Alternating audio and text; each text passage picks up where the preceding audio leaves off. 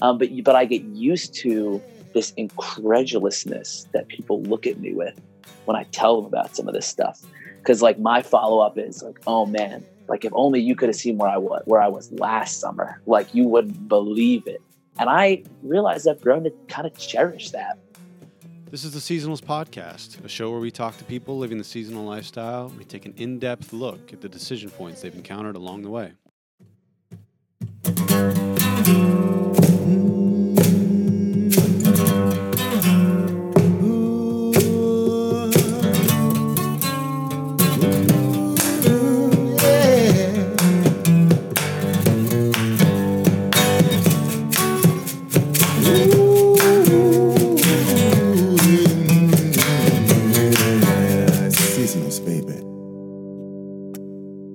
I'm here with Isaac Nemetz. How you doing today, Isaac?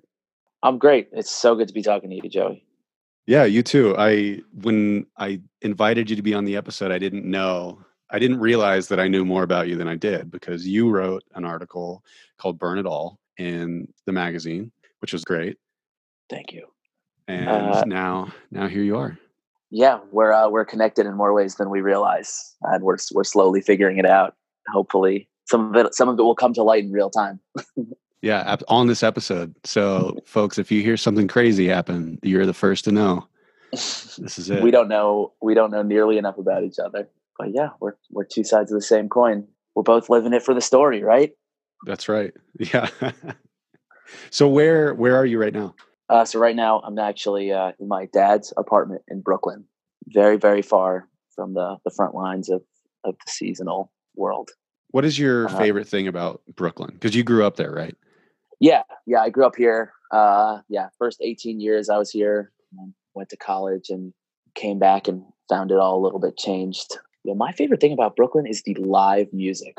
That is my easy go-to answer.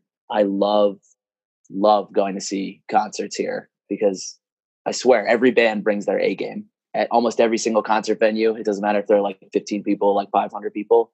Like a band goes on stage and they're like, "This is New York City," and then the show proceeds to be amazing. Uh, it happens nine times out of ten. Yeah, like a lot of people talk about, New York is full of energy.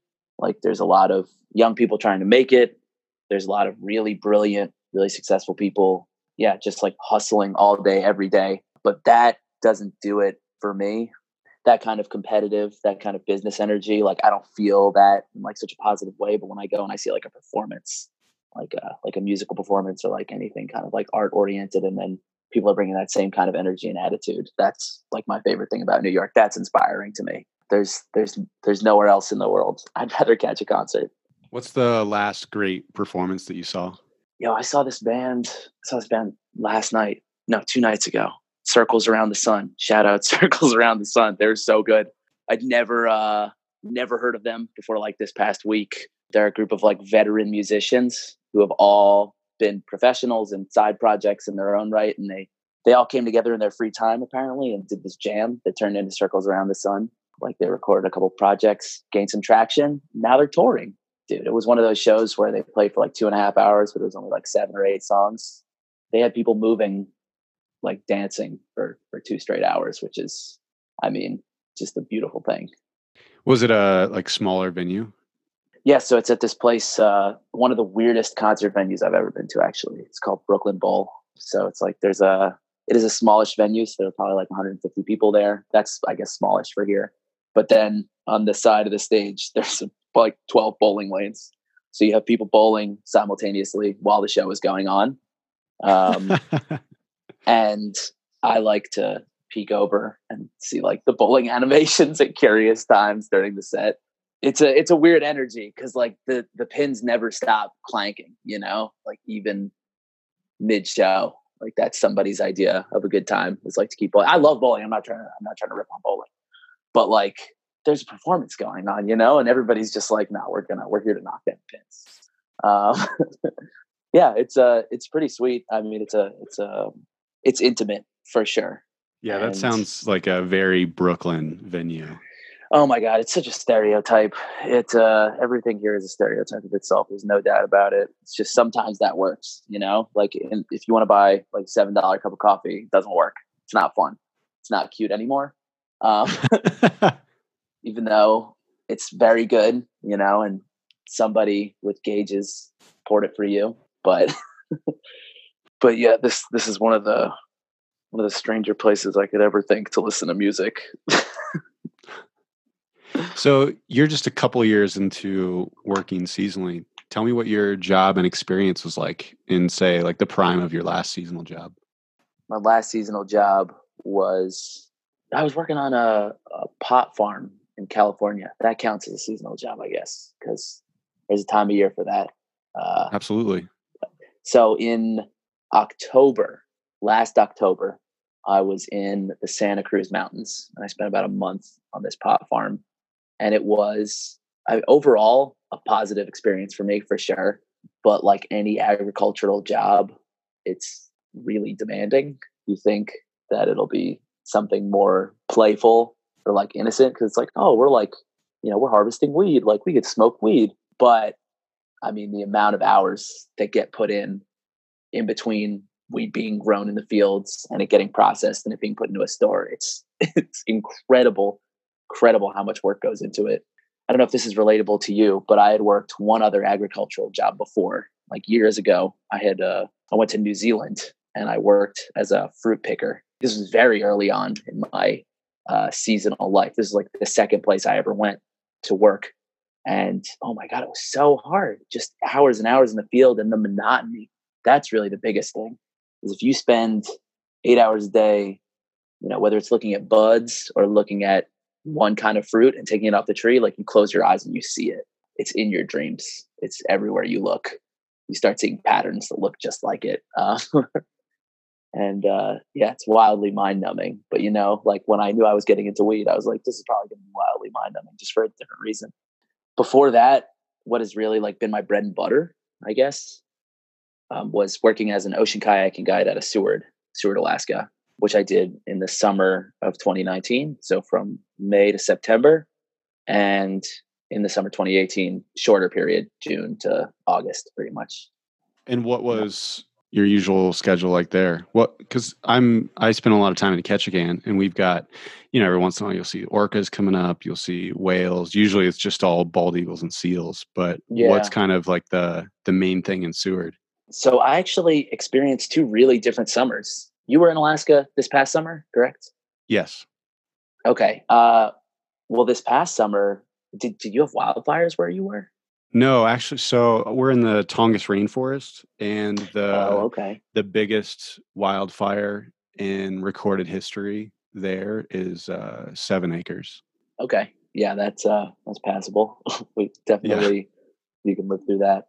So yeah, I I really experienced two wildly different summers uh, in Seward because this past one was really uh, marred by fire, which was unfortunate. But I will say, yeah, like in the day to day, you know, you get up early you got to be you know people come into the into the shop for early morning trips and you've got to be alert caffeinated and packed you know for the trip by the time they get in there so it means an early wake up but it also means an early trip down to the water usually we get like a nice mist over the bay in the morning and it clears as the sun comes out in the afternoon and the wind kind of picks up so on an ordinary day, you'll be like paddling on glass in the morning and you get some waves in the afternoon. That's like the idyllic because you get to experience get to experience all parts of it, like all the different characteristics that the ocean has to offer that you want to face. That is like if it was giant and stormy, we'd, we'd spend the day inside.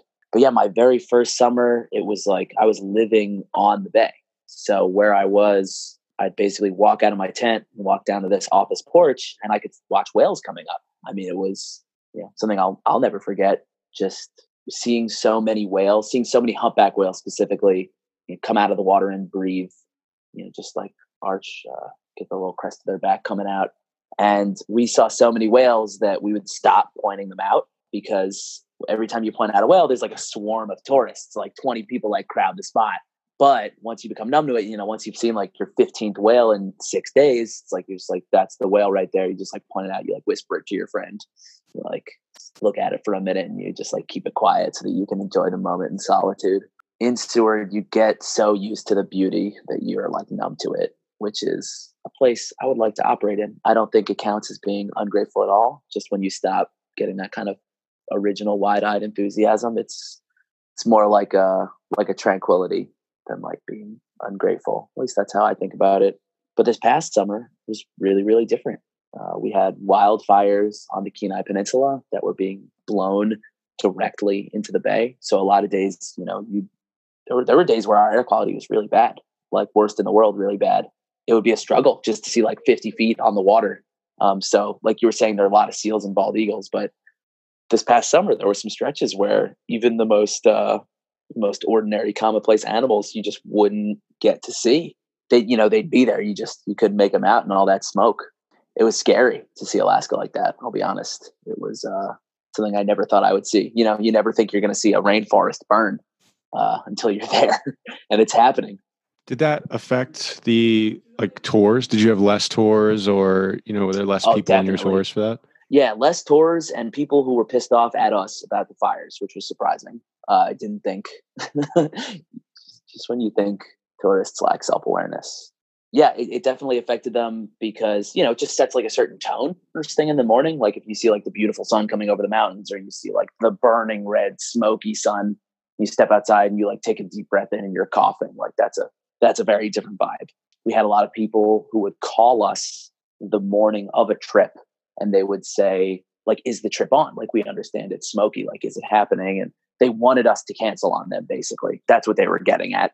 They wanted us to give them a reason to go home uh, but we often wouldn't give it to them. But yeah i mean uh, my my personal favorite and least favorite question was i got asked a lot of times why nobody bothered to put the fire out. Um, and it was something like hundred it was something like hundred thousand acres burning.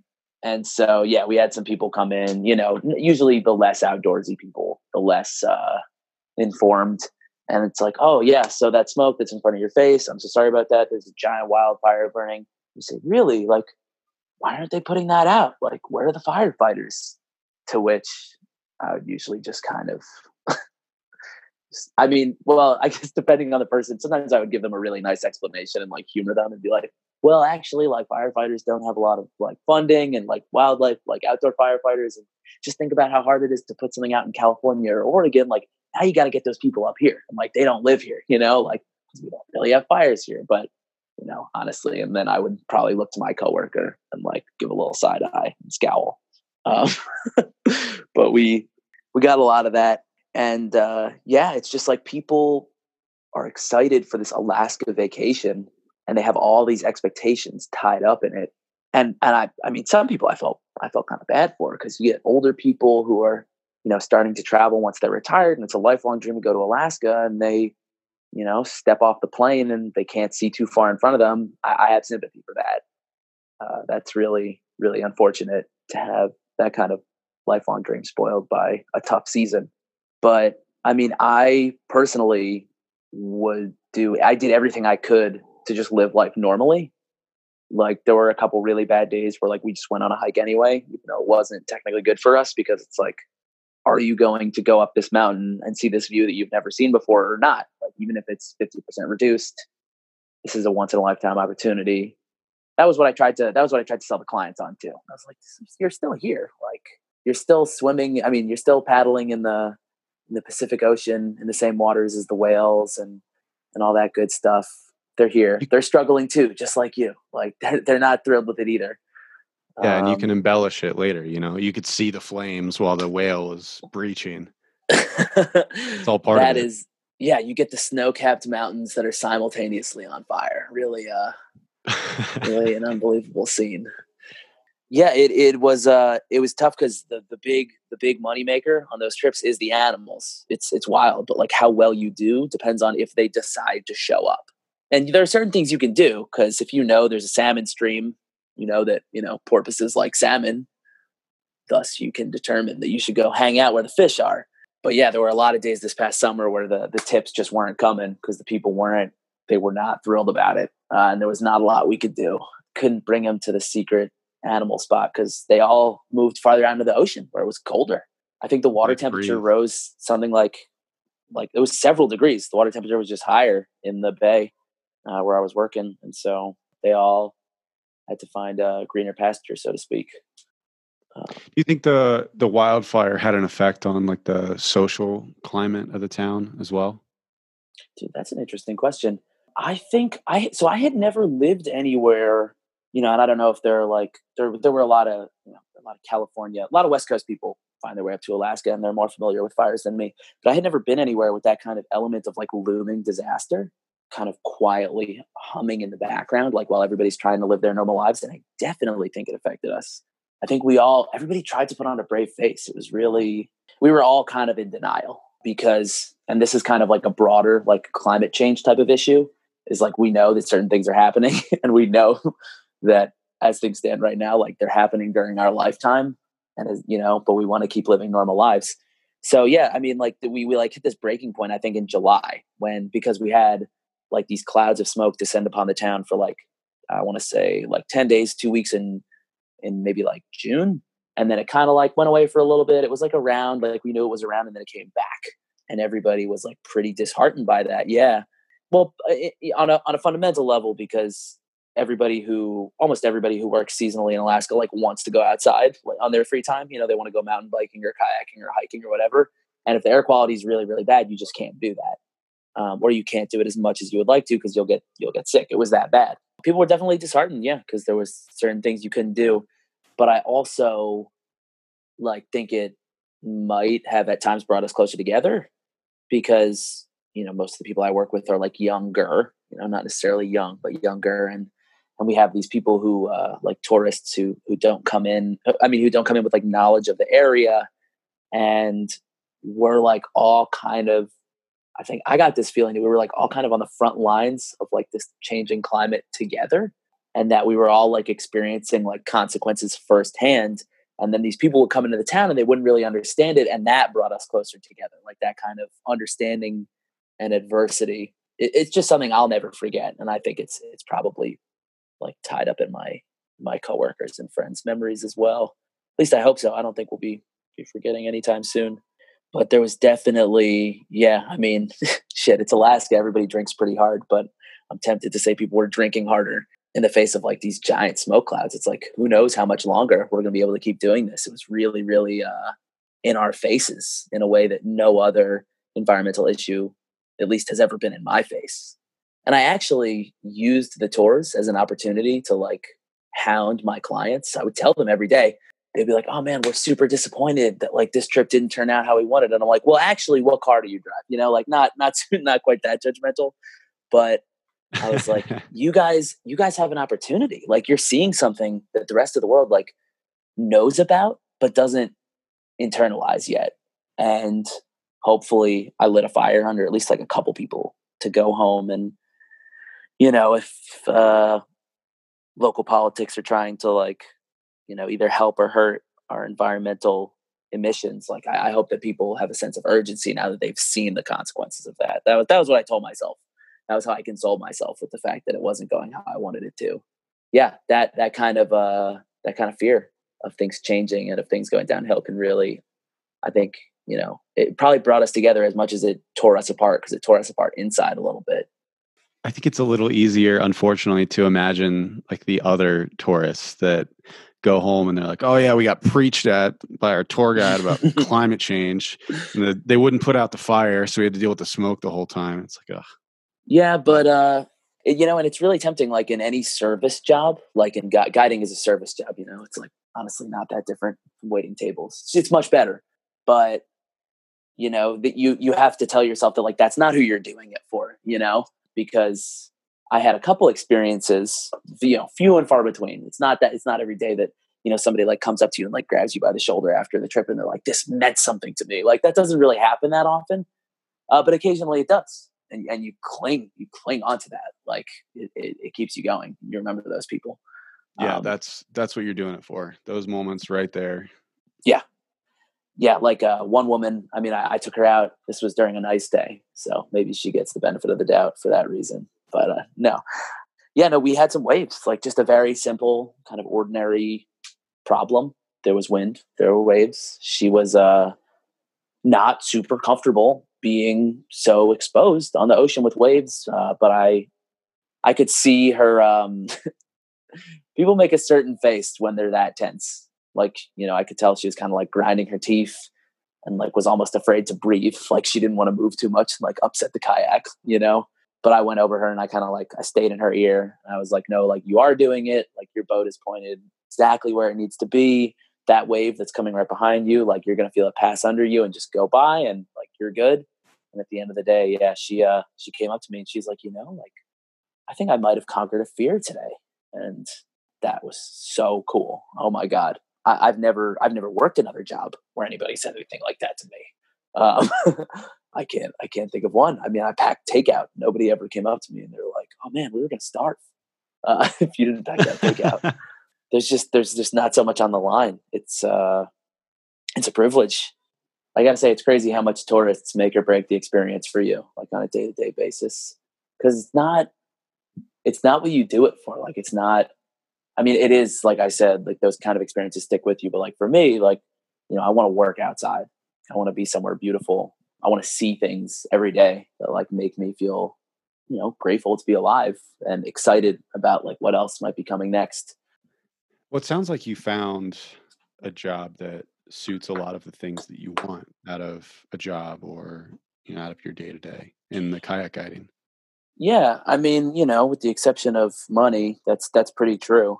Although, although, like a lot of people who who do live the, the seasonal life, no, it's like only so much is uh only so much is really needed to like make you know really just fund your life like because you know wherever i go in all likelihood to guide like they'll put me up somewhere like they'll give me a bed they might even feed me. And so there's not like a whole lot more uh, that i really really need. You know i tell myself that if i need a real job like a quote unquote real job i'll, I'll probably go back into the world for something like akin to social work because what i really care about is like people and how people are doing, I always get too invested in whoever's around me. That's also one of the cool things about guiding is like, yeah, you get to you get to kind of reach into people's lives, people who you would never meet otherwise. Similarly, not just that you meet them, because like you can meet a stranger at a bar and have a totally meaningless conversation, but there's like an element of trust that usually develops.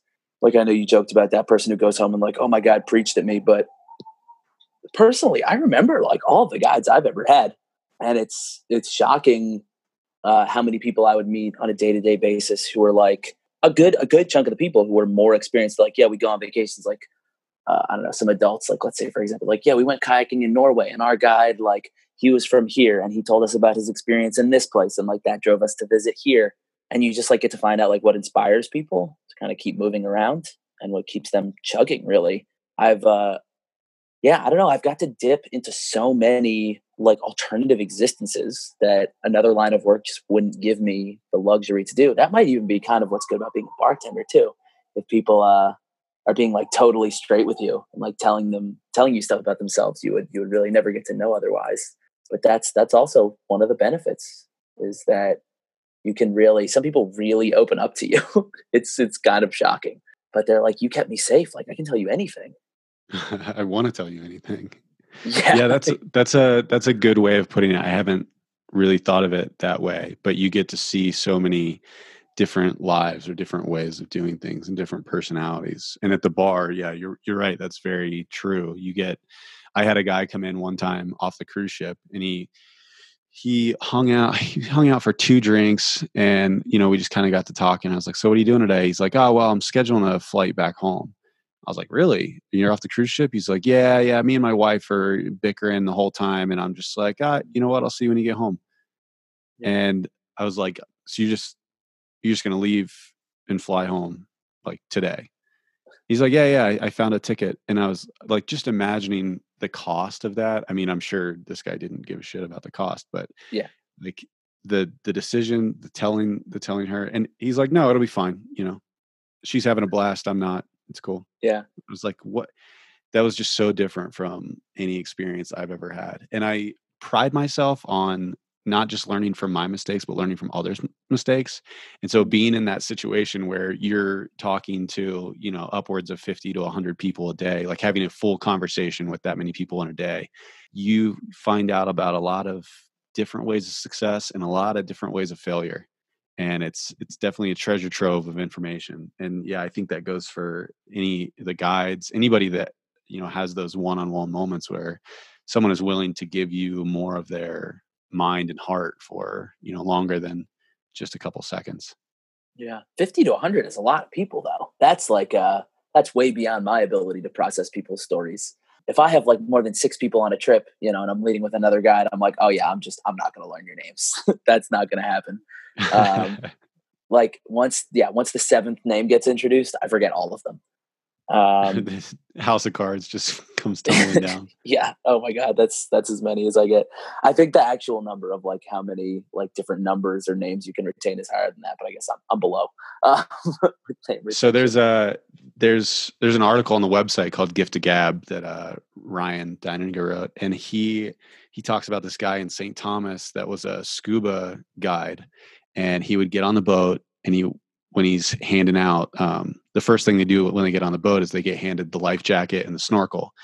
And or yeah it's a, he's a snorkel guard guide sorry.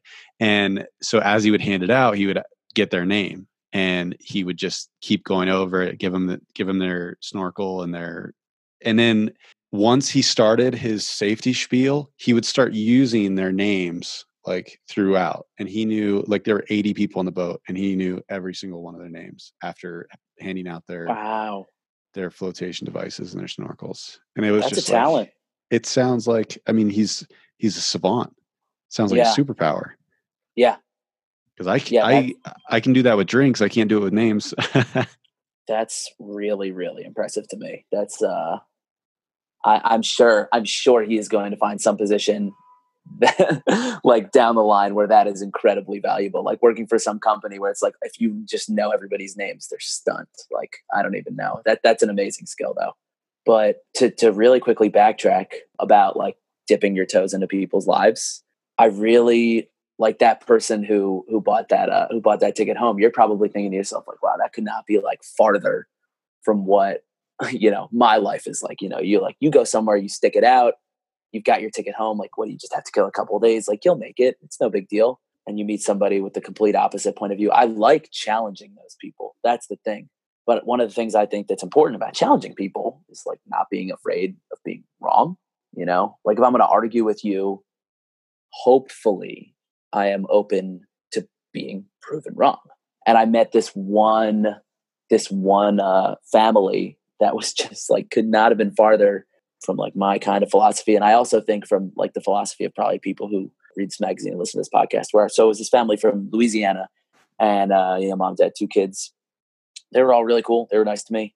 Um, but the younger son went to college. He like went to lsu or something and they had grown up like seven minutes away. So what i wanted to know from him i was like i was like okay. I, I asked the hard question. I was like did anybody push you to like go to school so close to home? Like what was that decision like? Like how did you make that decision? And he had like the simplest answer for me. He was just like no like i like my life. And then his dad was like he's got a pretty good life at home. And then he's like yeah no no i, I like my life. I don't really want to go anywhere. And i was like whoa. Uh you guys just kind of just kind of shot down this philosophy i've got going on. But they were i mean they were like thoughtful kind people and they're being genuine with me you know? Like there was no there was no bs they weren't like putting on we were we were way way past the point of them like putting on a face to like try to impress me or something. Like they showed up late for the trip. Like the mom was freaking out. She was in a bad mood. Like they were like apologizing to me half the trip because she, she was like complaining about waves. And no we were like sitting on the beach. Like the sun was setting having a heart to heart and they're genuinely like i live 10 minutes from home and i wouldn't change a thing and that was that was shocking to me. It stuck with me. Yeah there are really some people just living living in a way that we can internalize but i guess not truly understand. Yeah i mean i if if a couple things went differently i can see that being you know my normal. Family and friends and where i'm from like they're a blast. I had a great time with them when i lived there and when i visit. Yeah. so i could see the random alaska thing not happening and me finding you know some way to be happy there i can i can see it it's i'm very far removed from it now and i that's not what i want but i can i can imagine it being a possible like branch of what could have happened yeah i don't know if i could the- do it in L- in louisiana though yeah, that I I wasn't gonna get too far into that with them. Um, I was gonna be like, but I don't think your state's that cool. Uh, no, that's not my place. I've never been there. I don't know. But you know i'm sure this is this is probably relatable to you. I think the hardest part about the moving around is the people. I mean that's the hardest part for me. Like i miss my friends at home when i leave and my family. Like it sucks. I wish i could take them with me but that is not who they are uh, deep inside. That's just not where their compass is pointing them. It's not that simple. Like i th- i think that for a well you know maybe i should take that back. I think there are two like really distinct two really distinct camps. I'm not trying to just draw black and white. I'm sure there's a lot of gray, but it's like there are people who go seasonally who like really miss home like that, uh, who have that support network, and there are people who are traveling to find that support network or to find something which gives them that support network, just like you know in their hearts. And I'm definitely one of the people who, yeah, the the missing people from home is really really real for me. Uh, it's it's a powerful motivator. It um, has made me cut trips short before, you know, I'm like, oh crap, it's been like, I'm, it's like either I'm going to see that person for the first time in a year or like a second year is going to go by, you know? And like that really, that really means a lot to me. I'm curious though, did you, yeah, did you find early on, like in your first travel, that you were like finding it easy to let go of people, uh, to let go of like what was going on back home? Was it kind of like a learned skill for you? So, yeah, what you're saying is a, a great way of putting it. I think I think I'm kind of in both camps. I definitely miss people back home and in my mind there are phantom versions of them that like show up every once in a while. Like I'll oh, I'll be yeah. doing something and I'm like, "Oh dude, Caleb would have a blast doing this." Or yes. actually just yesterday I was um I was out just, you know, looking at the views in Colorado and hanging out and doing stuff. And I was like, man, I can't wait till like my grandparents come visit me here. They're going to love this and like just seeing all this. And so yeah. a lot of my amazement and awe and like great experiences are sort of not only through me, but through like the idea that someone could be there that I know would enjoy it. Mm. And then on the other side, I think maybe like I don't have an addictive personality, but if I was addicted to something, it would probably be like making connections with people and meeting new people with different personalities mm-hmm. and stuff like that. And so, yeah, when I first got out there and I started meeting these people that I had never encountered before, like they were totally like some of their personality traits I, I couldn't even imagine. And I started meeting them and realizing that like a whole person could be made out of these personality traits that I had no clue even were possible. And seeing that person interact with me and other people in their day to day was just like, oh my God, this is so cool. And so I think doing that, and maybe that's why I jump into situations without kind of vetting it or knowing anyone, because I know if I jump in the deep, because I, I went to Alaska, I only knew a couple people. I went to um, New Zealand, I only knew one person. I was with a friend yeah. when we went. I went to St. Thomas. I didn't know anybody. I didn't look up anything before I went. And now coming to Colorado, I know a handful of people, but you know, it's the, the culture and so so much going on here that I have no clue about. But I mm. love finding that n- all those new experiences and new things, and not only finding them, but then like nuzzling up and becoming part of their atmosphere as well. So i think i think for me it's it's both. Like i i covet the times that, that i go home and get to spend with family and mm-hmm. friends and but on the other side i don't get homesick really because i well I've, I've been i got homesick once. It was in st thomas it was on new year's eve and i had just finished work. I was hanging out with a bunch of friends at, right outside the restaurant while like stuff was happening and i was like man i realized there was a feeling that i hadn't had before and it was weird and it didn't feel good mm. and i kept thinking about like home and i was talking to my my buddy shep on the phone and just kind of telling him about it and how I was feeling and what I, you know, oh, I think I'm homesick. I think that's what it is. And then um, this is it's really weird, but the song that makes me think of Christmas the most. No, that's right. It wasn't New Year's. It was it was Christmas. It was around Christmas. Mm, yeah. The song that makes me think of Christmas the most is "Wanna Be a Baller" by Lil Troy.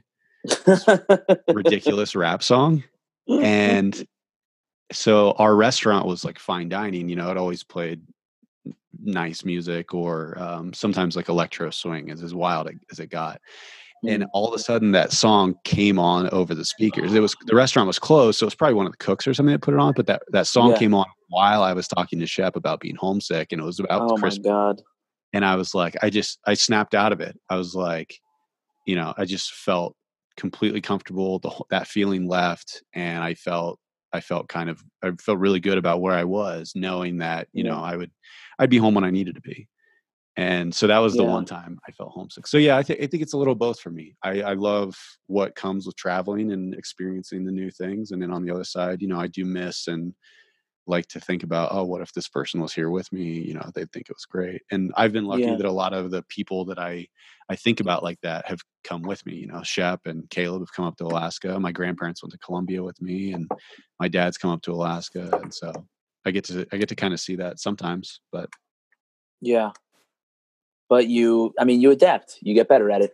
Um, absolutely, and I'm sure that with a personality like yours, you know, like you thrive. It sounds like in that kind of new environment, uh, because that's like one of the things that drives you. But I've been I've been wondering this myself recently.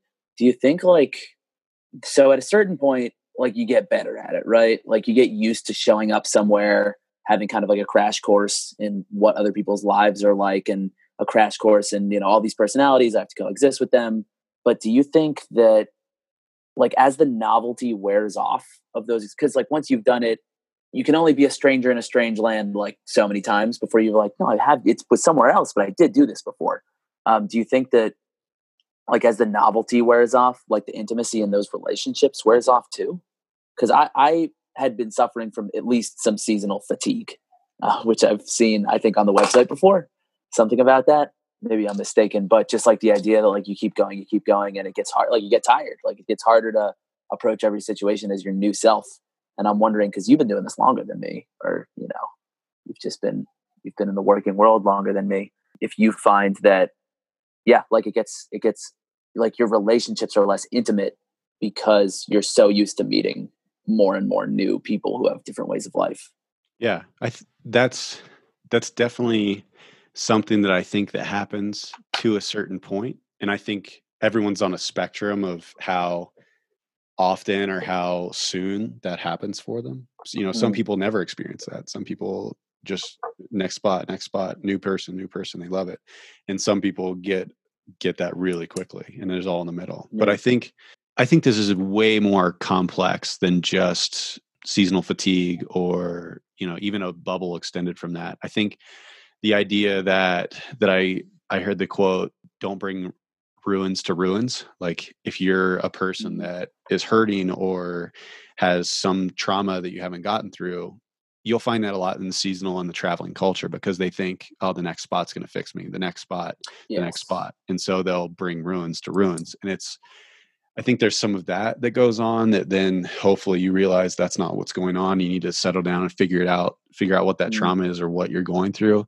and but also there's the idea that as you as you touched on you'll you'll keep traveling along and meeting all these people and then you'll start to realize that you know even though the location changes and the names change there are a lot of similarities and a lot of parallels and you're you're going through situations and yeah you're getting better at them but they're still the same situations and so you can almost see a similarity between somebody that stayed home and didn't travel or do any seasonal work or anything like that and you and you're chasing different things but you're also experiencing similarities and i think that is a point where maybe it can wear off as well that like Mm. almost honeymoon or like you know that draw for you Mhm. but at a certain point i th- i think this is my experience you'll when you go through that you'll think to yourself you're like okay this is a negative feeling about something that i really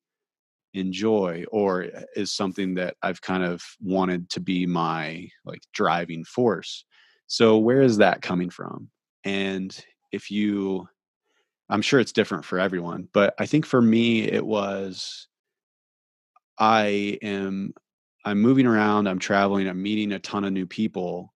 What's the point? Like what Mm. I mean, I'm I'm getting a ton out of it, but what am I building? I I want to be Yep. building something. I want to be reaching goals. And it came down to you know, when I thought about it, and this is probably there are probably a couple of years that I kind of went through. Not, it wasn't a bad time. It was just mentally a little bit of malaise because I wasn't exactly sure what all, what everything meant when I combined everything into a life. What did it mean? And now I'm sure I'm not finished with that lesson yet, but and now what it kind of is is there is a life out there that I know, I've seen, but I haven't experienced for myself. And I am building and putting together the framework of it. And I haven't reached it yet, but it's out there. Mm-hmm. And that's why I'm not I'm not compromising in ways that I think some people uh, advise me to. That's why I'm not doing things that would be way more comfortable for me or way easier for me because I know, you know, if I pull that stop now, I'm not going to get to that point that I know exists and and I and that I know I'm going to get to. That's that's another big thing. Mm-hmm. And so yeah, I you go through that you go through that point either sooner or later depending on who you are where you're like you know, is this the right way of doing it? I mean, mm-hmm. I enjoy a lot of it, but there's some of it that just doesn't seem like it's uh, as great as I thought in the beginning. But I think if you keep digging, if you just keep digging and following and just making the right choices every day, you'll you'll find you'll find the path, even though it may get may get tricky or may get overgrown for a little bit. You'll find it. Uh, I did, and definitely talking to other people, talking to people that are smarter and wiser than me, helped me mm. with that as well. And I, I think that they help help in any situation, but that definitely helped in this one particularly. Yeah, I mean, I'm at I'm at the age. Thanks for sharing that with me, by the way. That was really interesting. I'm I'm, I'm at this age where, I mean, I'm 24, and so, yeah, I mean, my friends are. I think I feel comfortable saying grasping at straws. Like a couple people have conviction, like the people who are in specific kinds of higher education. Like if you're 24, like you're already like pre med or something. Like if you're in medical school, like that's a path. But you're one of very few people who are on this uh, kind of carefully charted path. But yeah, that was what it was feeling like for me. Was like this is kind of a series of like episodic, uh, unrelated shenanigans that might not be building towards any one thing in particular. And that was really that was leaving me with that fatigue. However, now I'm like home and you know some of the some of the like avenues that are being presented to me seem you know even a lot less substantial than those like shenanigans you know? Like even when like when i'm somewhere new and learning something I, I, never really thought about it like that. Like it's it's part of a framework of something that's going to exist later.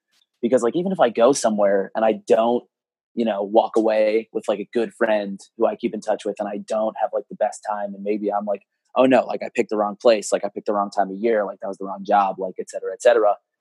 You know, like that's still like the framework of like a future me who knows better, um, which is a really interesting way of of thinking about it. Kind of lends meaning to even kind of some of the more uh, like when you're when you're really experiencing something new like you're opening yourself up to that growth as opposed to like if you were just like you know laying down bricks and like building a career like just for the sake of it like this is what i'm supposed to be doing. Like i'm supposed to be you know rising in like my field like in my company in my whatever. But no like every new yeah every every new place can really uh add a brick to that foundation. I think that's pretty cool. Yeah you want to build a big old network of awesome people that uh, yeah enjoy life with. And uh, that's where I get all my seasonal ideas now. It's like now that I've done like two or three, I can just ask people. I, uh, I can be like, hey, like what's around, which is an amazing tool. Like just this coming summer, I was offered like two or three different positions. Not like offered, but you know, friends were like, hey man, you wanna you wanna be a raft guide in Maine? Like there's this nice river. And I'm like, oh no, thank you. like what a what a wonderful world uh, it's like, hey, there's this, uh, you know, this company operates out of the Yukon. They do a couple of different trips. I'm like, ah, I think I'll save that for summer 2021. Actually, thank you. Um, it's just like it's, it's, uh, it's really an incredible world of uh, of people with those connections. Let me let me ask you this: Why Please. why w- wouldn't you take the job in Maine? It's a good question. Uh, there are a couple different answers. I mean, so one of the we talked about this real briefly, but one of the reasons I'm home is because I did hurt myself in a basketball game. Um, that's uh, that's significant. Um, so like when I was in Alaska last summer, um, I couldn't really hike which sucked. I love to hike as someone who's in this world. I like being active if I can pull it off. But yeah, it was like basically I got to hike like two or three times all summer. And then like the whole week afterwards, I'd have to stay off my feet and like ice my knee all the time because of this basketball injury. And so until that really gets better, I can't live the life that I want to live, you know? Because, you know, I could go back to Alaska, but if I can't hike, that's like this huge and that that applies to any outdoor place. Is like there's this huge component that's just missing like this activity that i love and that will bring me like great peace and happiness and and exercise and all this good stuff. Like i can't do it. So i can't i can't live the experience to its fullest. I'm limited but i think there's a more there's like maybe a slightly more interesting like philosophic reason which is that i don't know why but i have the idea that i can do better and i don't know where that comes from because it, it has to do with the exoticness of the location like I've been spoiled so far. Like I lived on this farm in the middle of absolute nowhere in Puerto Rico, uh, where I could, you know, not hear another human and see the sun coming off the ocean every morning. And I worked in Alaska where, you know, I could I could roll out of bed, you know, a bald eagle would fly over my head and then walk down to the water and watch a whale come up. Like just incredible, incredible stuff. And so I have this idea that like the bar is really, really high for like wherever I go. So I'm like, you know, I don't know, the next place, like it's got to be like another continent or like another island or like somewhere dramatic, like somewhere that people pay, you know, tens of thousands of dollars to escape to because that's like what I'm accustomed to. Because that's like the kind of ridiculousness I've done already. Um, and to go somewhere that's just like three or four states away is so pedestrian by those standards. But I think that that's kind of a ridiculous train of thought because who's to say that I won't like, you know, meet the adventure friends, you know, that uh I was meant to meet in Maine or have the kind of character building guiding experience that, you know, is irreplaceable. I, I just don't know because so many of these things happened in in the least predictable way possible. I don't know. I'm a, I'm assuming I know something that I that I realize now I don't is what I'm I'm getting at.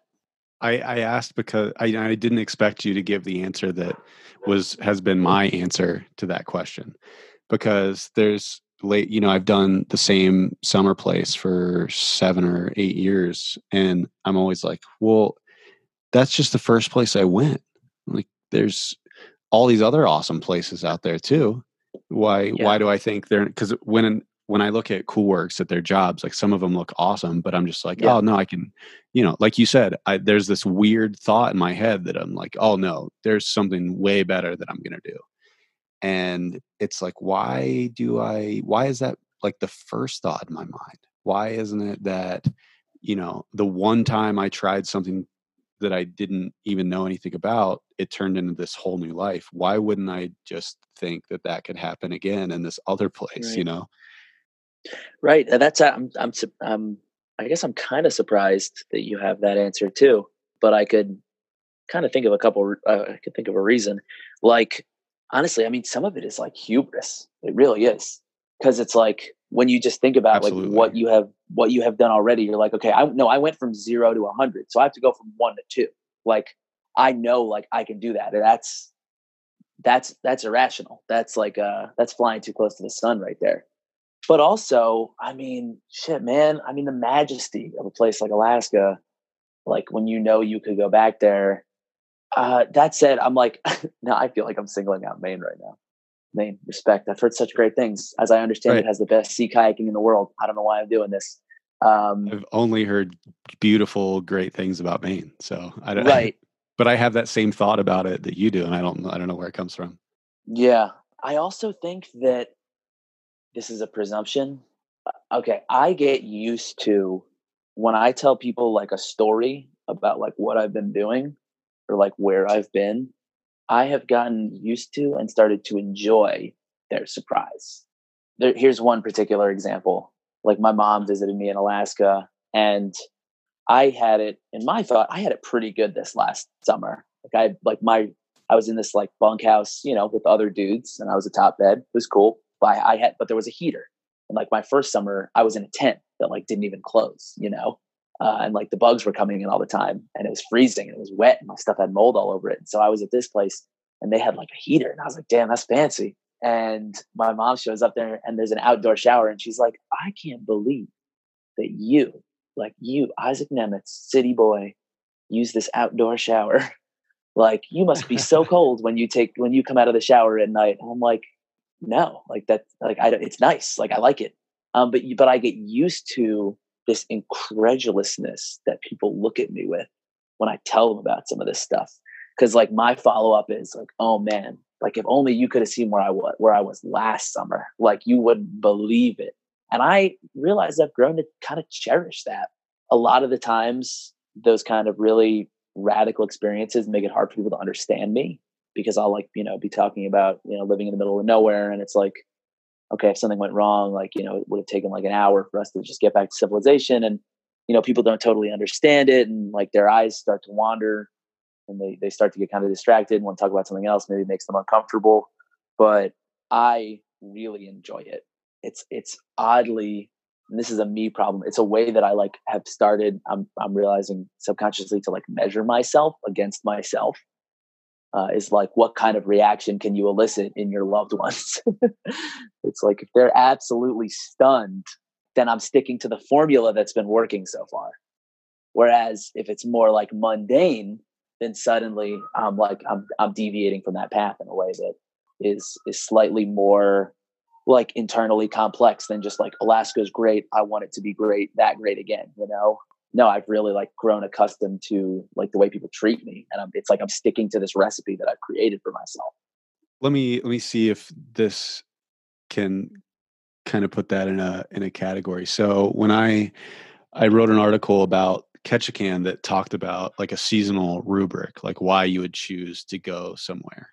And when I was getting ready to write it, I sent a message to a ton of like seasonals that I know that have done a lot of different seasonal jobs and it was what are the top five things that you think about or that you put on your pros and cons uh, when you choose where to go for a season or what to do for a season? And one of them i was really surprised about was my friend chloe put it put it the best is like braggability. Absolutely. like when you when you go somewhere how exactly what you're saying like how crazy is it? How how awesome is the like the idea people have of that place in their mind and you're gonna yeah. go there. Like that's a huge draw. That actually was in the top five of the answers. I think it was like three or four.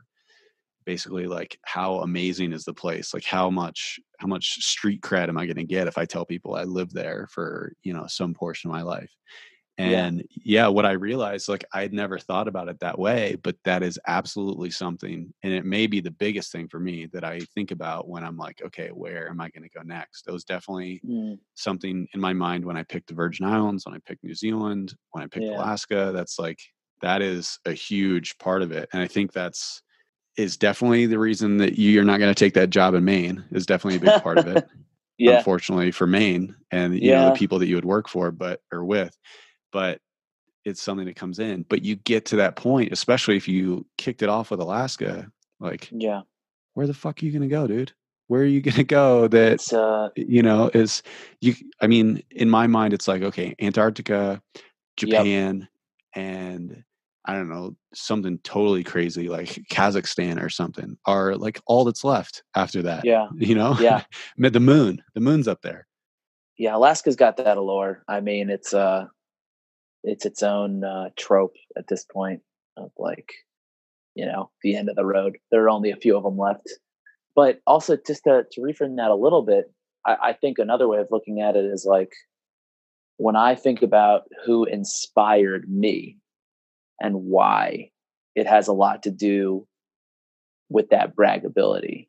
But uh, but in that kind of context i don't know if it's like braggability it's kind of just like this wow factor like so for me uh, like growing up in Brooklyn, like nobody, not nobody wanted to take me outside. That would be like a disservice to my mom to say that. Like they tried to take us some places, we just weren't feeling it. But I'd never been camping or anything like that. Like my family never took me camping. Um, and I have this cousin, my cousin Josh, like inspired me to do things that I had never even conceived of doing before. Like he was, he was uh, years ahead of me, and he was like ahead of the ahead of the curve in that like everybody was you know, trying to get into grad school after college or like trying to work for some legitimate company or like move to the city or get married. But he was like, no, nah, I'm gonna do, I'm gonna do whatever the fuck I want to do. And it kind of made him a bit of a black sheep uh, in our family for a little bit. Um, but for example, like I think one of his first ones was he went to like New Mexico and he apprenticed a snake tamer. And you you obviously have to have him on your podcast.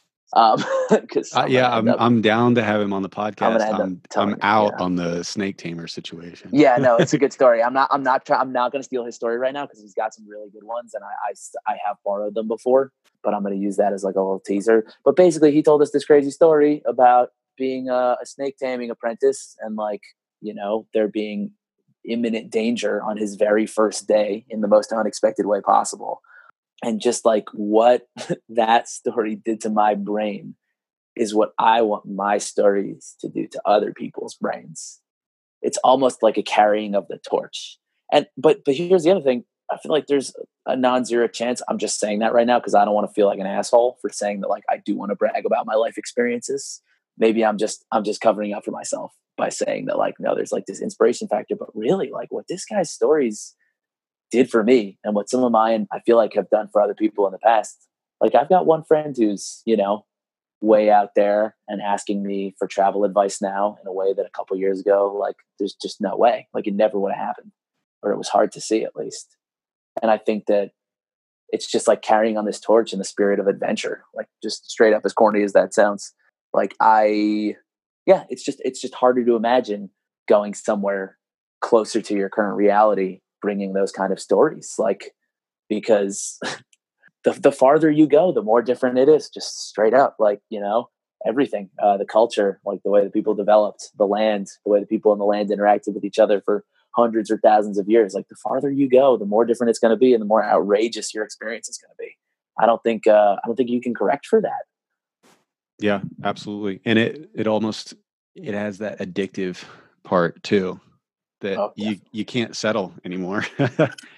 And that's that's why you know like you said that's three states away. What am i going to yeah. do with that you know? Yeah. It's not I good mean, enough for me. Yeah. Yeah. It's like moderate it's like a it's a conservative choice at this point which is not what's been working so far. Right. And we're trying to get crazy we're trying to really uh yeah. stick our necks out there and do some crazy stuff. Yeah. It's um yeah, and I really feel it when I'm here. Like people ask me, um, they're like, "What do you do?" And I'm like, "Oh, well, not really anything right now." Uh, but before, um, I was, you know, leading trips on the ocean in Alaska, and they just fucking look at me in this way that I am addicted to. You're absolutely right. It's one of my. It's become one of my number. It's become one of my top social commodities. Is that the people are just like, "You got stories, man," and I'm like, "Oh yeah, that's true." I gotta keep. uh I got to keep finding them.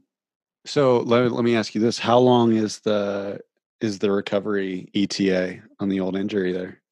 Yeah, that's that's a tough one. Um, so to give you so okay, so I hurt myself at the very end of 2018, and I planned this trip for all of 2019. So before I went down, I was like, I'm going to travel the entire duration of 2019.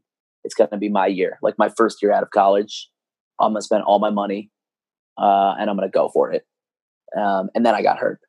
And I said, you know, fuck it. I'm still going to go for it. Like if I'm hurt, if I'm not, like I'm going to push it until I can't push it anymore. And then if I have to, I'll go home.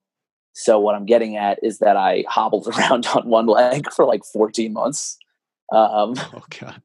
Yeah, yeah. Only to cut to come home and then have them be like, "Yeah, this is gonna take kind of a while." Um, like, you kind of fucked up. You jacked um, this up way bad. yeah, they're like, this didn't have to be this bad. You did this. This summer, I'm looking at uh, getting away for a couple months because I have an opportunity to, and I don't think it'll be crazy. And I and I need, I need some like uh, my soul is going to require some nourishment in a couple months, in the form of leaving this city. I, I honestly, I hope to be better like by the fall. That that's realistically what what I'm what I'm thinking about. Uh, it's going to take a while. But like this summer, like I've got a, a, buddy in Hawaii and he's invited me down there and there's some work that like I can do and get some good experience. And like so many people, I have always wanted to learn how to surf. Uh, so if you offer me, you know, a chance to live in Hawaii, I got to think about that if I can make that happen. Um, whose whose lifelong dream is not to learn how to surf in Hawaii? I I, I don't know. Yeah, I think that comes standard with every bucket list. Yeah, yeah, and uh, it's it's being presented to me. You know, like someone's dangling it in front of me, and they're like, "You know, you want it." And I'm like, "Yeah, no, I definitely do." And I'm like, "But my knee's not better." And they're like, "But you know, you want it." And I'm like, oh, There it shit, is. do." it's Uh, there for the taking. I'm gonna do it. Um, I don't care what happens. I'll Uh, surf one legged. dude, whatever I gotta do. Yeah, I mean, I I told myself though that this summer like would not be an Alaska summer. It would have to be next summer, uh, just because the turnaround is just too quick. Like I drove up there last year, you know, so I had to leave in like mid to late April, and that's like already around the corner.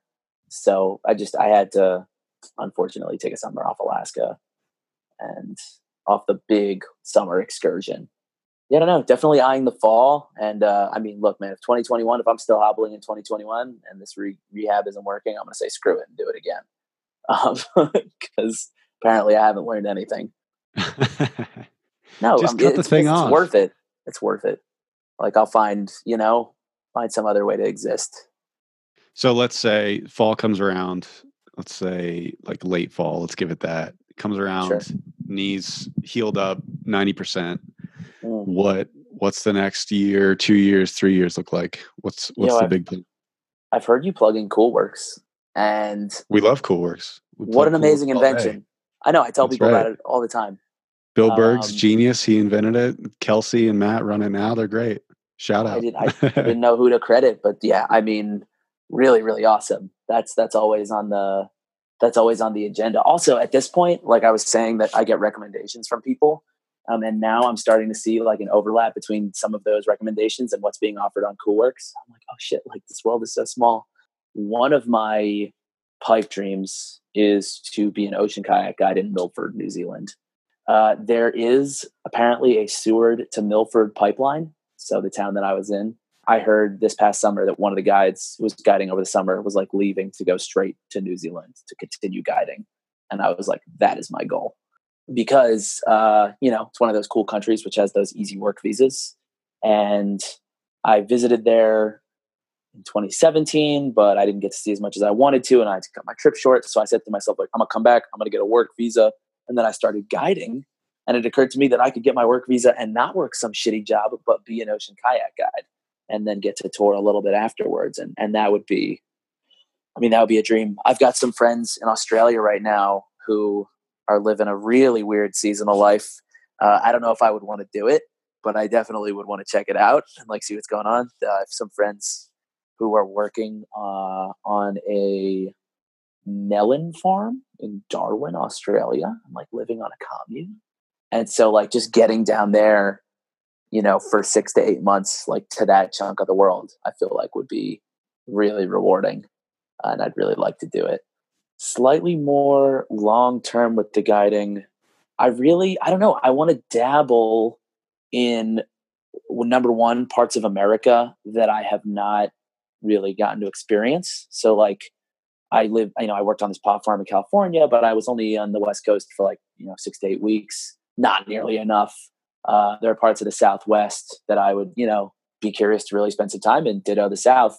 And so I would like to see some of those parts of America and also try other kinds. This is the second thing, try other kinds of guide work. So like I've been an ocean kayak guide, got like my certification for outdoor medicine. Like let me find someone who will let me raft guide, who will teach me, you know, the ways of white water. Uh, let me find someone, you know, who will uh, give me an opportunity to be a backpacking guide, maybe, you know, so I can like explore these kind of different avenues of outdoor adventure. Cause like, again, I was, I didn't even realize how starved I was for the outdoors until I got older. And now I'm just like, I need to see what sides of this are available to me and like what I really like the most. Cause I know I love ocean kayaking, but I don't know that I love it the most because I haven't done these other things. Hopefully it'll give me some sort of clarity as to like what kind of place I'm like trying to like carve out for myself in life. You know, if it turns out that I'm just much better on land than in the water, like maybe that'll determine like where I end up trying to live down the road, you know, like where there's like the best hiking, where there's the best backpacking as opposed to, you know, something that maybe I'm I'm not as good at or I don't really enjoy as much. I, I still don't totally know. Let me let me ask you this. And actually, I this is a question I've been asking a lot lately on the Yeah. episode, but it's it's my favorite question. What's what's a lesson you learned growing up in Brooklyn that you use now or has helped you in your later life? Hmm. That's a good question. Well, I can give you one that didn't help. No, this is just a little jokey intro. Uh, but like, we don't we don't talk to strangers here, um, and like, you go anywhere in the outdoors or like the American West, and people are just so friendly. I have to unlearn that every single time I leave New York. It's just like, nah, don't scowl at every single person you see. You know, I don't think everybody's this way, but uh, well, definitely one of the big reasons I'm interested in people is like my my upbringing here. It's just like meeting so many different like ethnicities and cultures of people. Where I grew up on this street in Brooklyn, like once, like literally one street over, uh, was when I, at the time of my like childhood was the most diverse like concentration of uh, ethnicities in like the world. So like this like eight square block area had something like I don't know, like 70 countries represented or something crazy. Yeah, I mean it just kind of taught me that like everybody was coming from somewhere different, like radically different. And that they just needed like a little bit of my patience and understanding uh, to cut through all of that bullshit. Like that's something that I think really helps me, like in my in my travel life and with the work with guiding is like I know, yeah, I know just everybody is uh, has a really really different background, and I, I try to listen before I talk, kind of thing, just to you know give give them a chance to tell me about themselves before I assume. Yeah, I, I think that it's not a place. New York is not a place without prejudice, obviously, and like you know some of my it's my privilege talking here to be able to say stuff like that but just there's so many types of people that like i have like gotten the privilege to talk to and understand and it makes the world feel really small and that's uh it's a great feeling so from growing up in brooklyn what finally brought you into the traveling or the seasonal work or you know getting out there and sort of getting hooked or getting the bug for this sort of thing I was uh, dating this girl. That's the reason. That's where it all started. Um, there's always a girl involved. There's always a girl involved. Some sort of hopeless love interest. I was my city bound self before she took me on my first camping trip, like in college. Uh, it was actually a rather fraught situation. Basically, like you know, problems started to crop up like later in college about like, wait, why the fuck are we doing this? And how is this actually going to translate to the working world? And like, we're spending all this money, et cetera, et cetera. And she kind of like broke with it. And she was like, I'm leaving. Uh, I'm leaving school. I'm going to Puerto Rico. Uh, you can come with me, uh, but then you have to leave because I have to do some traveling by myself too. And I was like, oh, oh shit. Uh, I did not want to do it. I didn't want to do it at all, honestly. I thought that like she was running from the problem or whatever the problem was and that like it wouldn't be the solution. But you know, through a weird, weird turn of events, she uh this was I was WWOOFing. We we found this place through WWOOF and so she went down to Puerto Rico like a week ahead of me. And she went to this farm, you know, and I don't know if you've ever used WWOOF, but it's very hit or miss, like a lot of these services. And so this place in the middle of like El Yunque rainforest was, I think she was like, she was like scared. It sounded like it was kind of dangerous. Like the host was like unstable and had like an abusive uh, former significant other in the picture. And like the work was crazy and the hours were crazy and the living accommodations were filthy. And so before I even got down there, like this plan of ours was done. It was it's gone. Uh, she had to leave and I found this other totally random farm. It was literally like I placed a bunch of calls, a bunch of emails. I said, "Who will get back to me?" Uh, and this guy, this one guy, got back to me. You know, he had like a a one sentence bio on his Workaway page, and it was like all lowercase. you know, it was like the least professional thing I could have ever imagined. And then I start talking to this guy on the phone. He like calls me like the day before I'm supposed to fly down there. We agree, and he's this really cool dude. Uh, and we agreed that I would go to his farm and uh, I got down there, and and me and my now ex girlfriend went to this farm for five weeks, and it changed. I mean, everything. I was so scared when I got there. Like I was so urban. It's wild. You know, we get there and uh, I'm like going into the bathroom. I'm like, oh yeah, I'm like, like go take a shit. Like I got to use this bathroom. And they're like, wait, wait, wait, wait, we don't have enough water for that. And I'm like, what do you mean? Like, why is there a toilet? And they're like, you know, like in, like for when the boss's girlfriend is here, like that's what the toilet's for. Like don't use the toilet. And I'm like, okay. and they give me like a shovel and I go outside at night and so there's this bird in the trees in this part of Puerto Rico. I swear to God, it sounds exactly like a monkey shrieking every time it chirps. And so I'm like, it's dark, have to shit. I dig this hole, and this monkey sounding bird is like right above me, like screaming its head off. And I'm like, I can't make myself poop like every single time. It's just not, I'm so scared. I'm, I'm so frightened. And I'm like, fuck, like I definitely shouldn't be here. Like I don't belong here. Like I have nothing to contribute. That was another major thing is like, I show up there and people are like, yo, like I help with building, like I help with trail cutting, like I help with like like gardening. And I'm like, I don't do anything. Like I don't know anything. Like I don't know how to help these people. I want to be a waste of food, a waste of space. And like, you know, it, it obviously was more gradual than this, but by the end of my time there, I was like, I never want to leave. It was just so magical. Just and and yeah, by the end, the thing that I hated so much at the very beginning, which was living outside. Like if I had to put my finger on one thing that I hated, I'm like, everything is outside. We're living outside. It's like we're sleeping outside, you know. At the end, I was like, yo, we're living outside. Like this is all I want to do. Once that happened, and I got and then I came back to school like the following semester. I was like, this does not work anymore. I mean, I stayed and graduated. My family would have killed me, but like that, um, that was the leap right there. That was uh, definitely when everything when everything changed. And now I'm like the kind of person who comes back and I'm like, you know, I'm, I'm whining about how how industrial everything is and how we're so disconnected from the land. But you know, I can remember being in this like same apartment that I'm standing in right now, like three, four years ago. Totally different person, taking comfort in like the insulation of the modern world, and now it freaks me out. That's a big journey. Yeah, I, I did want to wanted to share that one with you for sure. That's a good one. Well, Isaac, it's been great having you on the podcast. It's been a lot of fun talking back and forth and even getting asked questions myself. That was fun. Thank you for that. Yeah, of course. Uh, I appreciate your time, Joey. That's it. That's the episode. The seasonals are Kelly Mogg, Ryan Deininger, me, Joey Ravinsky. The theme song by Ryan Deininger, Joe Williams, Louis Leva, Chappie, Thomas Hamilton. Follow us on Instagram at the seasonals underscore. Like us on Facebook. Listen to our next episode. That's it. We're out. Yeah.